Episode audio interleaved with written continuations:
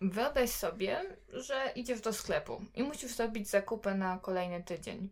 Spacerujesz między alejkami, usiłując sobie przypomnieć, czego właściwie brakuje w Twoim domu. Ale kompletnie nie potrafisz się skupić.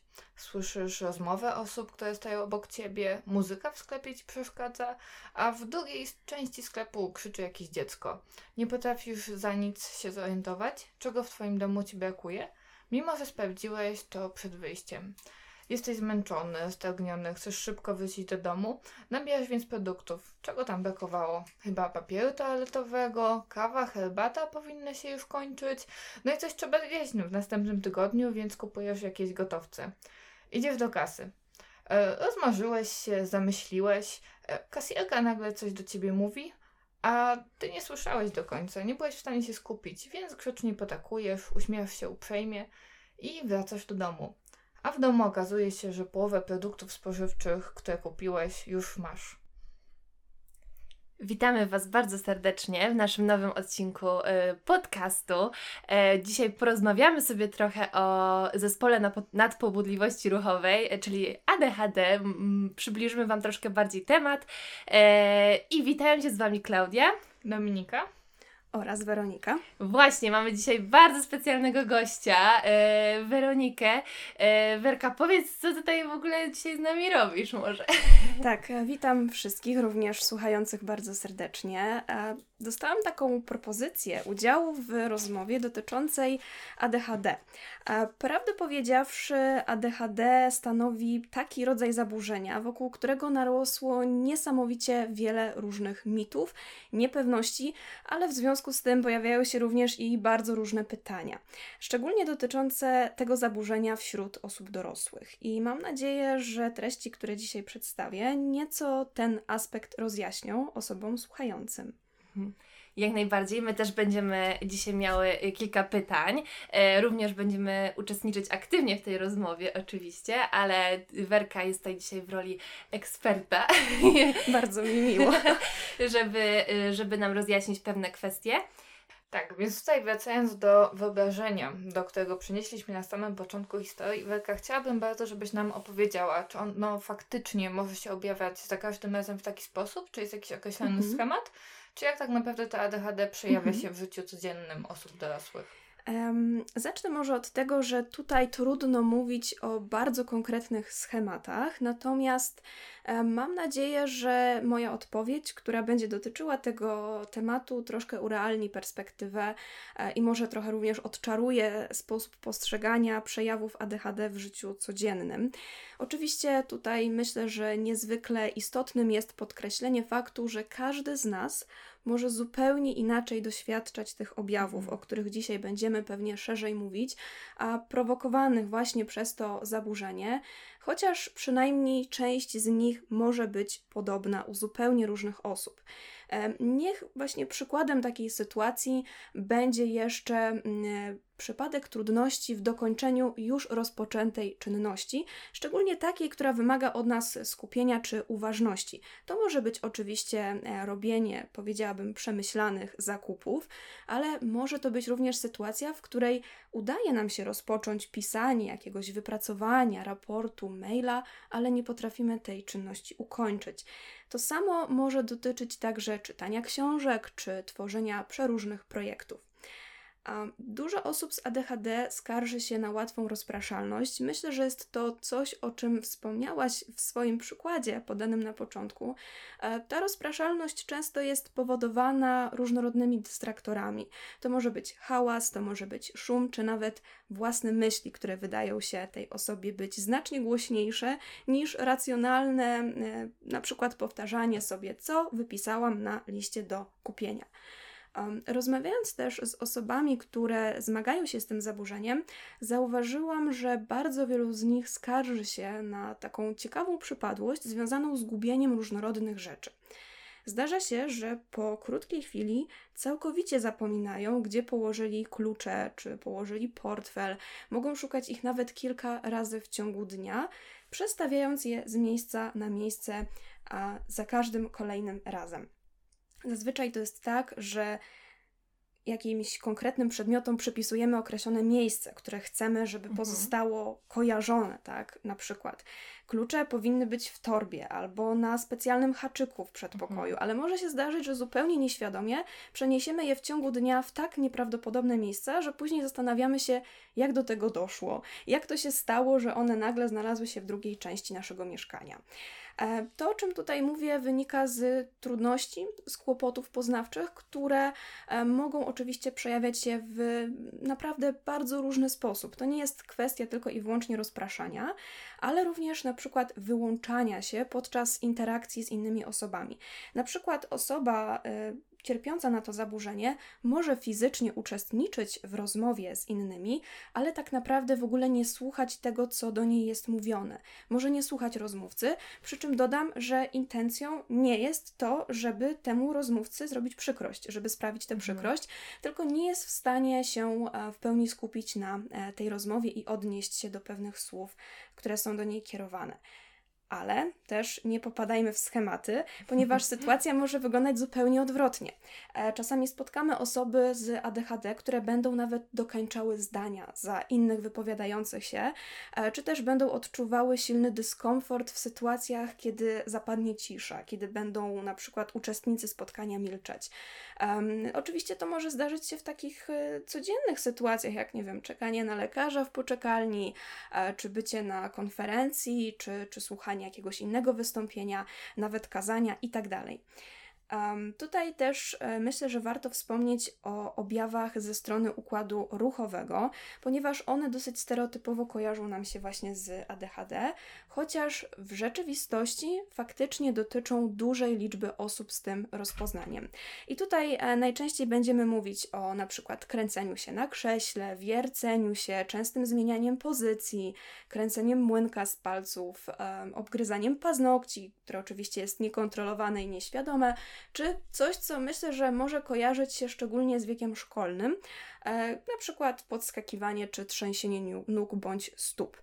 Mhm. Takich działań nie da się kontrolować w tym zaburzeniu, jeżeli nie jest ono poddane leczeniu, to są rzeczy, które dzieją się całkowicie automatycznie.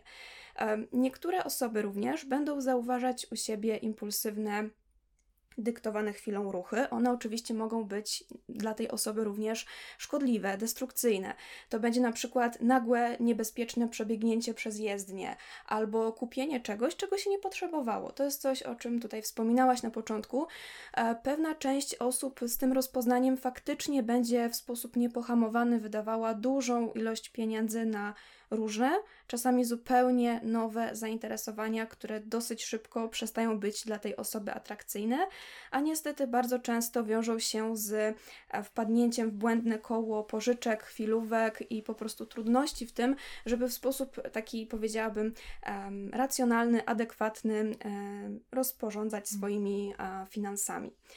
E, Pozwolę sobie jeszcze tutaj wspomnieć o pewnej rzeczy, o której dowiedziałam się dosyć niedawno. Oczywiście pamiętajmy, żeby nie podchodzić do tego w sposób diagnostyczny, kliniczny, mm, ale rozmawiając z pewnym praktykiem, który zajmuje się e, diagnozowaniem osób dorosłych pod kątem ADHD, e, wspomniał, że czasami sposób, w jaki biurko bądź pulpit laptopa jest zorganizowany u osoby z tym zaburzeniem czy z, podejrzaniem tego, z podejrzewaniem tego zaburzenia, może sporo o tej jednostce już powiedzieć. Mm, Osoby właśnie z e, ADHD często kreują taki artystyczny nieład e, w swojej przestrzeni, na przykład na biurku. E, Czasami mogą również w tej przestrzeni trzymać przedmioty, których zupełnie nie potrzebują, tak chomikują je, ale powinny one pozostać na swoim miejscu, ponieważ zmiana, tutaj e, na przykład przeniesienie, przestawienie, które nie jest kontrolowane, nie jest zupełnie pożądane. E, czyli kiedy ktoś przełoży mm, nasz przedmiot w inne miejsce, może pojawić się odczucie niepokoju, niekoniecznie spowodowane wartością tego przedmiotu, a raczej faktem, że nie jest ono już obecne. E, Jeszcze tak e, podsumowując to, co powiedziałam, myślę, że warto powiedzieć o kwestii e, doświadczania przypływów energii, bo to jest też, myślę, aspekt często kojarzony z tym zaburzeniem. Rzeczywiście mogą się one pojawić, przy czym te zasoby energii również szybko mogą się wyczerpywać. E, chciałabym jednak e, już kończąc swoją wypowiedź, która domyślam się, że jest dosyć długa, choć o samych objawach. Ale bardzo i... wartościowa. To, mam nadzieję, tak, dlatego że o sposobach manifestowania się objawów tego zaburzenia można mówić bardzo długo i też Mhm. pisać, tworzyć przeróżne artykuły, książki, e, dłuższe wypowiedzi. Rzeczywiście pamiętajmy, że te wskazane przeze mnie przejawy są jedynie przykładami, które mogą nas dotyczyć, ale nie są one obligatoryjne, aby uznać, że osoba faktycznie zmaga się z problemem, o którym dzisiaj rozmawiamy. Na pewno część objawów jest specyficzna, szczególna, typowa dla określonej osoby, ale jednak chciałabym, by to, co zostało powiedziane, ten wywód, ukierunkował nasze myślenie o tym zaburzeniu jako o tym, które może przejawiać się na wiele różnych sposobów, Mhm. a tak zwana nadpobudliwość ruchowa, którą bym tutaj zamknęła w cudzysłów, wcale nie wyjaśnia sensu tego zjawiska. Więc nie myślmy o tym przejawie jako obligatoryjnym rdzeniu ADHD. Ja myślę, Werka, że Twój wywód był bardzo. Y, bardzo też otwierający oczy, ponieważ może teraz słuchacze się też ze mną utożsamią. Ja w tych niektórych objawach się gdzieś tam odnajdywałam. Też mi się zdarza odłożyć gdzieś klucze nie na miejscu i później zastanawiać się, wracać myślami, gdzie ja mogłam je położyć, e, albo właśnie wyłączyć się na chwilę, prosić, albo nawet nie słyszeć kogoś i Mhm. potakiwać. E, dlatego myślę, że teraz odczarowując troszkę e, te objawy, chciałabym się Ciebie spytać, skąd w ogóle ADHD się bierze i czy możemy taki ten zespół w ogóle nabyć?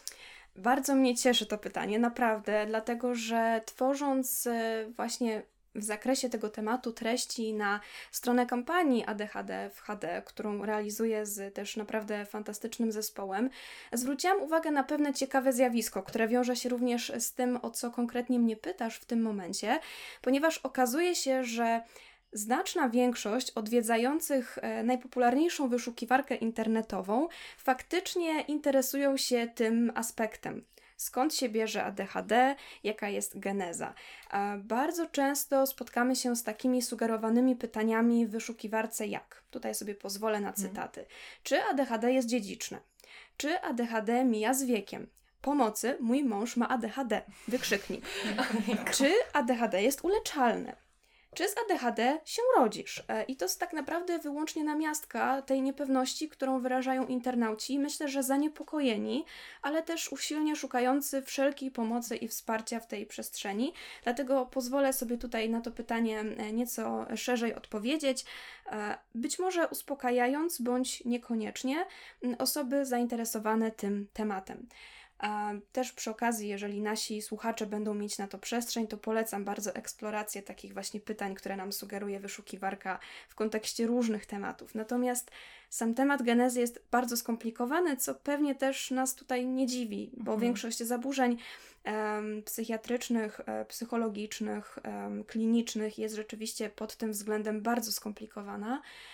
I ten temat również balansuje między ograniczeniami technologicznymi związanymi z rozwojem genetyki molekularnej, ale też i kwestią etyczności i poziomem Mhm. skomplikowania badań środowiskowych. Tutaj mm, w zasadzie pożądanym jest odnalezienie pewnej równowagi, harmonii między tymi dwoma obszarami, a jest to niezwykle trudne. E, Pewne aspekty genetyczności ADHD zostały jednak bardzo obszernie przeanalizowane w analizie z 2010 roku. Była to analiza, w której porównano e, rezultaty ponad 100 różnych badań dotyczących właśnie pochodzenia ADHD. I według wielu badaczy, również właśnie tych, którzy e, wspominają o swoich rezultatach w tej analizie, problemy z utrzymaniem uwagi oraz hiperaktywność to te wymiary, te objawy ADHD, które najprawdopodobniej są dziedziczne. E, Mhm. I tutaj analizy wskazały, że mm, gdybyśmy chcieli oszacować poziom odziedziczalności, czyli to w jak dużym stopniu prawdopodobne jest, że te objawy mają swój początek w genach, to jest to kolejno 71% dla problemów z utrzymaniem uwagi, czy mówiąc y, jeszcze prościej różnych trudności poznawczych, a 73% jest przypisywana objawom z układu ruchowego. Oczywiście e, pamiętajmy, że środowisko ma wpływ na aspekt e, problematycznej uwagi. Myślę, że o tym wpływie jak najbardziej można mówić, e, ponieważ wiemy, że adekwatne wymagania, które stawiamy dziecku, czy współpraca z odpowiednimi specjalistami, nawet na dosyć wczesnym etapie, może pewnym stopniu doprowadzić do, pozwolę sobie takiego stwierdzenia, do stłumienia wpływu tychże genów. Mm. E, Wiem, że pewnie część może zastanawiać się, czy płeć może odgrywać też pewną rolę Mhm. dla tego, jak e, bardzo zróżnicowane są wpływy genetyczne, czy też jak, em, które objawy w jaki sposób mogą się objawiać silniej bądź mniej w konkretnym przypadku.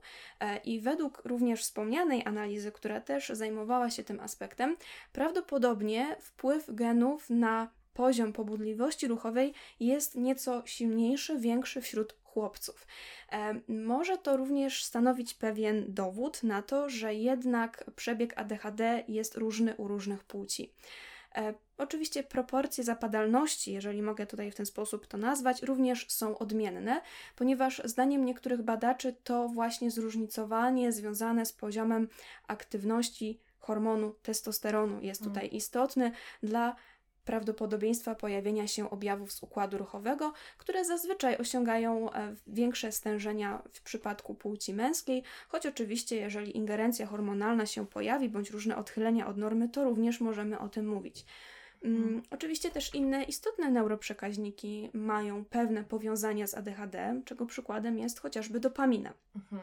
Natomiast już powoli zmierzając do końca, e, chciałabym jeszcze tak tutaj wspomnieć, co w zasadzie te geny zmieniają. No bo tutaj też możemy sobie takie py- pytanie postawić, e, wiedząc, że jednak to podłoże genetyczne jest znaczące, no to co w związku z tym? E, Przede wszystkim e, geny tutaj będą mieć pewien wpływ na funkcjonowanie pewnych kluczowych obszarów mózgowych, przede wszystkim Mhm. kory mózgowej, płatów czołowych czy jąder podkorowych. E, I dlatego o tych miejscach wspominam, ponieważ ich nieprawidłowe funkcjonowanie, czyli na przykład nieprawidłowy przekaz impulsacji, może wpływać na właśnie ruch, na procesy poznawcze, w Mhm. tym szczególnie pamięć, czy też emocje. Więc kończąc, jak możemy odpowiedzieć na pytania użytkowników wyszukiwarki i również Wasze pytanie, to na pewno to, że na ADHD mają wpływ pewne geny. Nie wiemy dokładnie które i mam nadzieję, że za jakiś czas nauka nas zaskoczy na tyle, by wiedzieć, ale nie tylko geny. Czy zaś ADHD można na przykład z wiekiem nabyć? E, No to odpowiem już na tym etapie, że nie, ponieważ jest to zaburzenie na tyle o silnych Mhm. podstawach genetycznych czy biologicznych, że jego nabycie zakładam, że raczej byłoby niemożliwe. Chociaż tutaj trudno jest jednoznacznie deklarować, czy niemożliwe, bo być może nie znamy takich przypadków, być może nie poznaliśmy takich jednostek, które tego na przykład doświadczyły, więc jest to temat do eksploracji, choć raczej zakłada się, że jest to niemożliwe. E, Złudne przekonanie o nabyciu ADHD w trakcie życia może na przykład wynikać z faktu dosyć niskiej szkodliwości objawów na pewnym etapie życia w zakresie codziennego funkcjonowania. Czyli na przykład kiedyś e, funkcjonowaliśmy stosunkowo poprawnie, można by powiedzieć, nikt nie podejrzewał, że mogą nas dotyczyć różne trudności e, związane z ADHD, a nagle zauważamy jakieś kłopoty, które mogą nas dotyczyć e, w codziennym funkcjonowaniu i szukamy odpowiedzi na pytanie, skąd to się może brać, skąd to może wynikać. E, I jeżeli ADHD pojawia się jako powiedzmy potencjalna przyczyna, to zazwyczaj zakładamy, że ta osoba jest osobą wysoko funkcjonującą, bo te objawy na pewnym etapie życia nie miały aż tak destrukcyjnego wpływu. Ja, Werka, nawiązując do tego, co, co teraz powiedziałaś, ponieważ e, bardzo według mnie ciekawą rzeczą jest faktycznie e, to, że mózg osoby z zespołem ADHD się różni. Tak. E, I chciałabym teraz szybciut- szybciutko tego nawiązać i może uwypuklić e, niektóre struktury w mózgu, które odzwierciedlają tak naprawdę właśnie objawy, które później występują. I taki zrobimy kącik neurobiologiczny, szybciutki, e, żeby po prostu też może lepiej zrozumieć i, i właśnie, i też podkreślić to, że to te niektóre zachowania, e, niektóre objawy nie wynikają naprawdę z jakiejś, jakiegoś widzi się osoby, Jak która ma, ten, Mhm. która ma zespół ADHD, tylko są faktycznie uwarunkowane genetycznie i nawet zapisane w naszej strukturze mózgu. I na przykład pierwszym taką główną cechą tego, co będzie odróżniało mózg osoby z zespołem ADHD, będzie po prostu mniejsze jądro e, ogoniaste.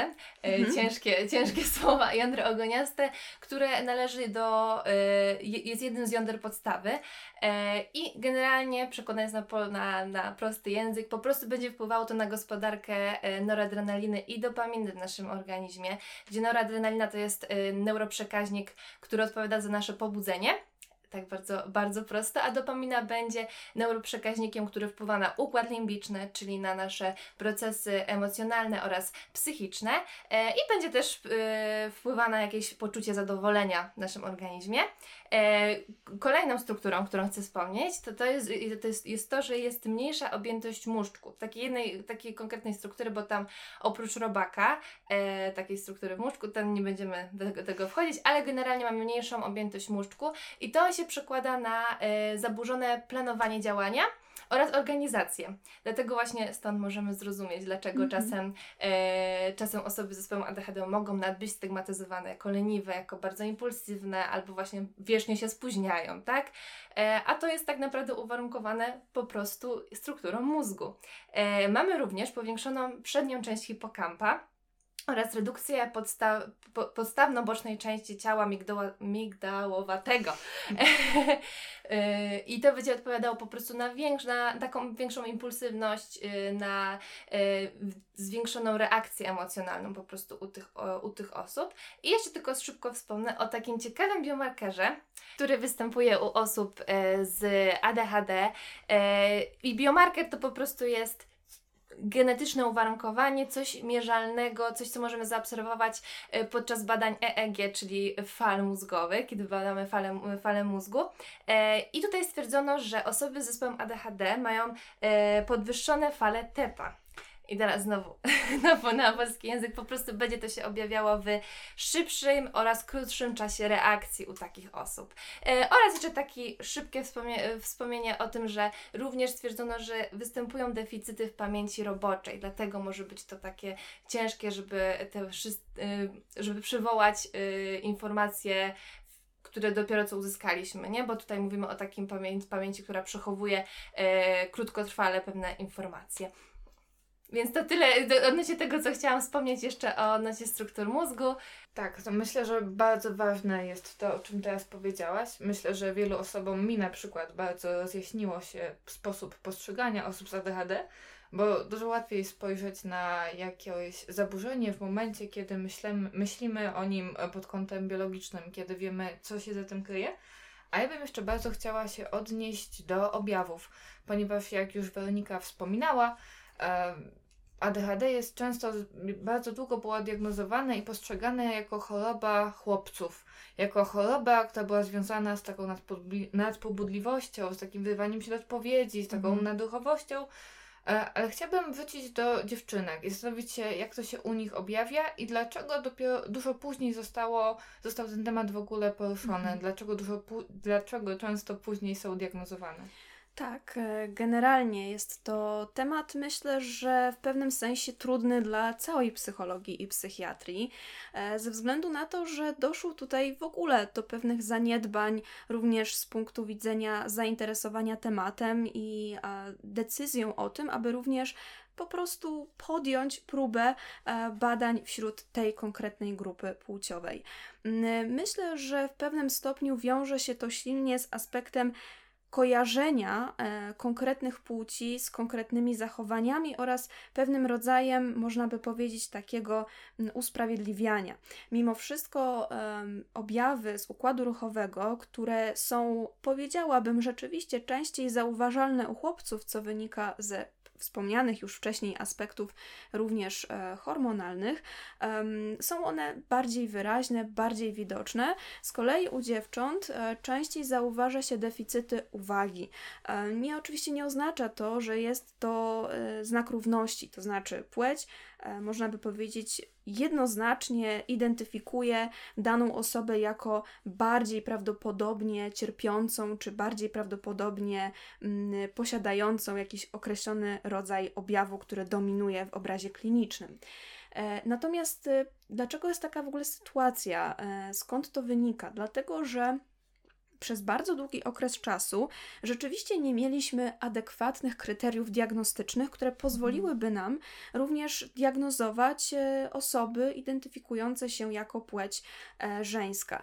Mm, dopiero tak naprawdę w DSM-5 odnajdziemy kryteria, które mogą dotyczyć obu płci, również osób dorosłych, i tutaj trzeba podkreślić ten fakt, że są to kryteria zdecydowanie lepiej opracowane niż e, będące w przeszłości, choć wciąż uważa się je niekiedy za niezbyt mm. konkretne i nie do końca wyczerpujące e, temat tego zaburzenia. Pamiętajmy też, że ADHD jest zaburzeniem neurorozwojowym, a więc oczywiście u dzieci ono będzie się objawiać, będzie występować, więc też e, nieco złudnym jest zakładanie, że u dzieci ono występuje, natomiast u osób dorosłych na pewno już się nie pojawi, mhm. ze względu na to, że rozwój trwa przez cały okres życia, mm, więc dokładnie. trudnym jest mm. założenie, czy nieprawidłowym jest założenie, że ono na przykład do 16 roku życia będzie obecne, a później nagle ono się zmieni, choć oczywiście te objawy zmieniają się w pewnym sensie w trakcie życia. E, szczególnie właśnie zauważalne są te różnice płciowe, choć oczywiście wciąż e, według wielu podręczników, które znajdziemy czasami w archiwach już i nie korzysta się z nich, takim wiekiem granicznym e, w kontekście diagnostyki był 16 rok życia, jeżeli chodzi właśnie konkretnie o ADHD. E, także u dziewczynek, odpowiadając, zdecydowanie częściej pojawią się trudności z utrzymaniem koncentracji, z utrzymaniem uwagi, choć nie jest to oczywiście reguła, która będzie dotyczyła wszystkich zawsze w 100%. Y, jak tak słucham, to wiele nam się y, kryteriów diagnostycznych przewija podczas rozmowy. Werka tutaj dużo wspomina e, o, o objawach, o tym właśnie, jak możemy je stwierdzić, ale gorąco Was zachęcamy, nasi słuchacze. Jeżeli Was interesuje bardziej temat, to zachęcamy do zagłębienia się w klasyfikację, na przykład ICD-11 albo DSM-5, ponieważ nie będziemy tutaj przytaczać konkretnych kryteriów diagnostycznych, e, ale co jest ciekawe, bo mnie bardzo zainteresowały statystyki różne, e, różniące się tak naprawdę kulturowo w różnych krajach i, jakie, odnośnie tego, jak procentowo jest diagnozowane ADHD. I na przykład w Stanach Zjednoczonych to jest 7% dzieci jest diagnozowane z y, ADHD, bo tu mówimy głównie o diagnozie dzieci, ponieważ taka, to też będzie będzie wspomniane, generalnie diagnostyka dotyczy głównie dzieci. E, jeśli chodzi o Polskę jest to 6,6%, a jeśli chodzi o Chiny jest to od 2 do 14%. I, i śmiem zauważyć pewną dużą rozbieżność. I tutaj, Werka, mam do Ciebie takie pytanie. Czy uważasz, że te kryteria są uniwersalne? Czy właśnie, czy może, a, no właśnie, może dostrzegasz jakąś nieuniwersalność tych kryteriów? Czy są jakieś mankamenty w nich może? Jest to bardzo trudne pytanie na pewno, mhm. ze względu na to, że teoretycznie tak naprawdę mm, psychiatrzy czy psychologowie mogą korzystać z różnych systemów diagnostycznych. Tutaj mhm. wspomniałaś o ICD-11, które jest na pewno dominującym zespołem e, diagnostycznym, jeżeli chodzi o e, kryteria. Z kolei w innych krajach będzie to DSM-5, a jednak mimo wszystko e, te kryteria nieco się od siebie różnią, a także najpopularniejszy schemat rozmowy, który pozwala na testowanie, czy osoba, pacjent, klient może mieć problem ADHD, jest oparty właśnie na wszystkich kryteriach DSM-5, Przypomnę, w Polsce dominuje ICD-11. To jest oczywiście inny temat. E, drugim aspektem jest kwestia dotycząca pewnych naleciałości kulturowych, pewnych hmm. różnic, które na pewno będą mieć zasadniczy wpływ na po pierwsze świadomość społeczną dotyczącą tego, kto potencjalnie może w ogóle doświadczać tego zaburzenia. Mhm. E, stanie wiedzy, oczywiście, czy w związku na przykład z tym możemy powiedzieć, czy społeczeństwo ma świadomość, z czego wynika ADHD, czy rzeczywiście przyjmowany jest do wiadomości fakt, że jest to zaburzenie jednak w znacznej mierze genetyczne.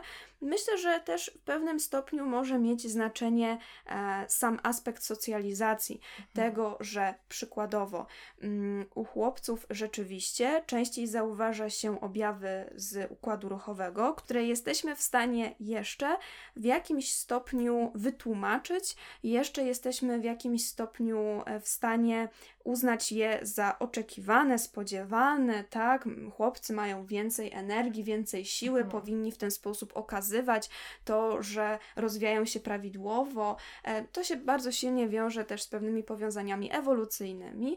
Natomiast u e, dziewczynek, na przykład e, powiedzmy, mm, trudności związane z procesami poznawczymi nie będą czymś oczekiwanym, spodziewanym, tylko raczej będą uznawane za pewne e, wady, za pewne, mm, można by powiedzieć, nawet przejawy tego, że dziewczynka jest nieodpowiednio dostosowana do innych Mhm. i najczęściej nie będzie się tutaj szukało przyczyn związanych z zaburzeniem, a na przykład z lenistwem, albo z chociażby tym, że e, dziewczynka jest na przykład opóźniona w rozwoju. Generalnie sama diagnostyka zaburzeń neuroatypowych to jest temat, wydaje mi się, dosyć e, trudny, a jeszcze raczkujący, jeżeli chodzi o dostępną wiedzę. Natomiast sam proces diagnozy też sam w sobie budzić może wątpliwości wśród pacjentów, szczególnie tych dorosłych. No bo tutaj, jeżeli chodzi o e, młodszych pacjentów, o dzieci, no to powiedzmy, że stan naszej wiedzy jest na tyle raczej e, dobry, jeżeli chodzi między innymi o na przykład to, o co się opierają e, lekarze diagnozujący w Polsce, o tyle w przypadku osób dorosłych tych pytań i wątpliwości pojawia się dużo. Mhm. E, No, oczywiście nie będziemy zagłębiać się w temat diagnozy formalnej, e, związanej z kryteriami, różnicami między różnymi podręcznikami, bo myślę, że nie jest to temat e, interesujący potencjalnie dla słuchaczy. Natomiast chciałabym przytoczyć pewne trudności, z jakimi może spotkać się diagnosta, czy to psychiatra, czy to psycholog, kiedy w jego powiedzmy gabinecie, e, czy podczas e, rozmowy e, dowiaduje się, że osoba, która jest pacjentem bądź klientem, podejrzewa u siebie ten zespół.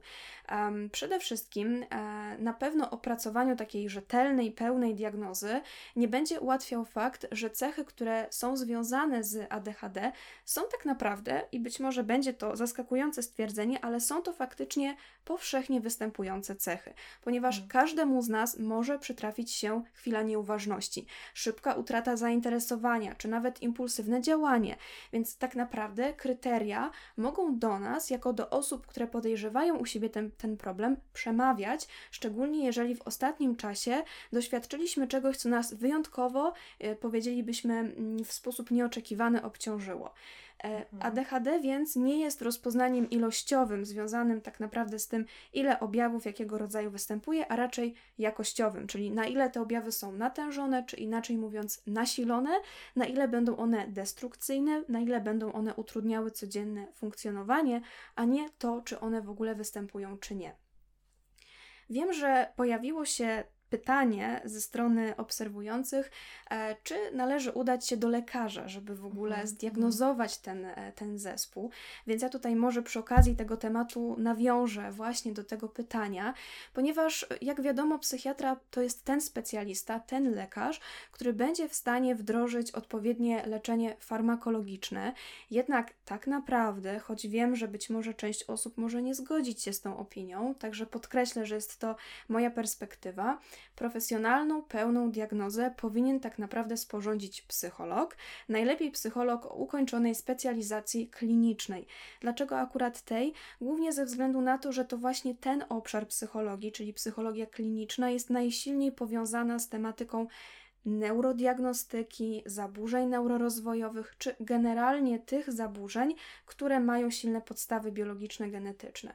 Oczywiście nie oznacza to, że psycholog, który nie ma takiej specjalizacji, nie ma upoważnienia. To w ogóle jak najbardziej nie o to chodzi, bo nie ma żadnych formalnych zasad e, dotyczących tego aspektu, choć na pewno pacjent będzie zdecydowanie e, bardziej e, czuł się pewnie bezpieczniejszy, kiedy do takiego właśnie specjalisty się uda. Tak, więc pojawia się pytanie, czy psychiatra może zdiagnozować ADHD? Oczywiście, że tak, chociaż wielu z lekarzy, jak wspominają przeróżni pacjenci, nie ma na ten temat pojęcia. E, Jednakże wizyta u psychiatry zapewne prędzej czy później może okazać się potrzebna czy ważna, szczególnie kiedy zaczniemy rozważać nad leczeniem, nad wdrożeniem farmakologii, które jest kluczowe, by zminimalizować wpływ objawów na życie codzienne. Od razu może jeszcze dopowiem, choć jest to już wiedza może nieco bardziej specjalistyczna, ale liczę, że może okazać się przydatna dla osób, które podejrzewają u siebie to zaburzenie, że tak naprawdę nie istnieje formalny schemat tego, jak powinna wyglądać diagnoza, czy też opinia, która jest formalnym stwierdzeniem występowania ADHD u pacjenta, czy mówiąc inaczej, klienta. Oczywiście ta sytuacja ma swoje wady i zalety. E, z jednej strony wiemy doskonale, że rozpoznanie ADHD u dorosłego jest wyzwaniem, ponieważ by postawić to rozpoznanie, tak naprawdę nie możemy oprzeć się na żadnym obiektywnym teście medycznym czy neuropsychologicznym. Nie ma też porozumienia dotyczącego tego, jaki faktycznie zespół objawów charakteryzuje ADHD u dorosłych i jest to stwierdzenie Goodmana, który między innymi zajmował się właśnie tą tematyką od strony bardziej medycznej. Choć ja tutaj zgadzam się z jego założeniem, że tak naprawdę nie ma takiego bardzo swoistego, bardzo typowego zespołu objawów, które jednoznacznie by nam pozwoliło stwierdzić, że na pewno ta osoba ma taki typu, typ problemu. Mimo to pewne rozwiązania oczywiście mamy wypracowane. Na pewno zaletą jest to, że psycholog może dzięki temu elastycznie dopasować narzędzia diagnostyczne do potrzeb pacjenta. Może wykorzystać i raczej to zrobi schemat rozmowy DIVA 5. Niektórzy również pokuszą się o test MOXO. Jest on dosyć obszernie krytykowany, e, również ze strony pacjentów, e, którzy czują się rozczarowani, niektórzy z nich nawet oszukani finansowo, bo nie jest to również test bezpłatny, tak jak Diva 5, która jest e, może nie bezpłatna, ale generalnie najczęściej znajdziemy prędzej czy później jakąś wersję dostępną w internecie, aczkolwiek jest to test, który można bez problemu kupić. On kosztuje bodajże 10 euro, więc nie jest też takim wydatkiem, który powiedzmy byłby bardzo, na, naruszaj, bardzo naruszający e, nasz budżet, nasz, budżet mhm. nasz portfel. Także można powiedzieć, że to rozczarowanie e, z testem MOXO wynika na przykład z tego, że pacjenci e, są rozczarowani tym, że klikanie spacji czy innych przycisków na klawiaturze miałoby umożliwić rozpoznanie tego problemu. Natomiast ze strony bardziej rzetelnej, metodologicznej tego testu okazuje się, że jest tak naprawdę problem z tym, żeby ten test jednoznacznie wskazał, czy jednostka faktycznie jest w normie, czy już poza. W związku z tym nie zawsze rozpozna, czy rzeczywiście jednostka z tym problemem ten problem ma. E, zatrzymam się na moment przy schemacie DIVA 5, dlatego że, tak jak wspomniałam, jest to test, czy właściwie schemat rozmowy, bardzo często wykorzystywany, e, używany przez psychologów, którzy decydują się rozpocząć diagnostykę ADHD. W zasadzie, kiedy spojrzymy na ten schemat, moglibyśmy równie dobrze uznać go za formularz, który mógłby sobie bezwiednie leżeć na półce w urzędzie albo w jakimś innym miejscu. I rzeczywiście nic bardziej mylnego, ponieważ jest to schemat, który, mówiąc inaczej, stanowi również instrukcję dla osoby diagnozującej, która może, śledząc każde kolejne zagadnienie, zadawać pewne określone pytania osobie diagnozowanej. Te pytania nie są przypadkowe, ponieważ opierają się one na kryteriach e, zawartych w DSM-5, tak jak powiedziałam. Oczywiście zaleca się dodawać kolejne swoje własne pomysły zapytań, aby pogłębić wiedzę na dany temat, na temat funkcjonowania pacjenta ale tutaj, kiedy jesteśmy pacjentami przyszłymi prawdopodobnie, warto przygotować się na to, że zostaniemy zapytani o dzieciństwo, o funkcjonowanie rodzinne, e, również to aktualne, między innymi społeczne. Prawdopodobnie pojawią się pytania o nasze zainteresowania, o to, jaką charakterystykę przyjmują relacje z innymi ludźmi, czy jak funkcjonujemy zawodowo. Tutaj tylko jeszcze dodam, że istnieje całkiem obszerny arsenał przeróżnych schematów wywiadów, na przykład BADDS, gdyby ktoś był zainteresowany, czy wywiad diagnostyczny Connersa, choć nie są one dostępne w polskiej wersji, e, należy je najpierw przetłumaczyć, ale także zakupić. E, natomiast pamiętajmy, że dla wielu specjalistów kluczem pozostaje wywiad. Natomiast wracając jeszcze do tego tematu dotyczącego braku schematu, to na pewno wadą może być to, że nie każda pierwsza diagnoza będzie wystarczająco pogłębiona, żeby jednoznacznie stwierdzić, że osoba ADHD faktycznie e, ma. To oznacza, że czasami dopiero po którejś próbie, czasami również u zupełnie innego psychologa, dojdzie do stworzenia tej ostatecznej, adekwatnej, dobrej, mamy nadzieję, że finalnej diagnozy.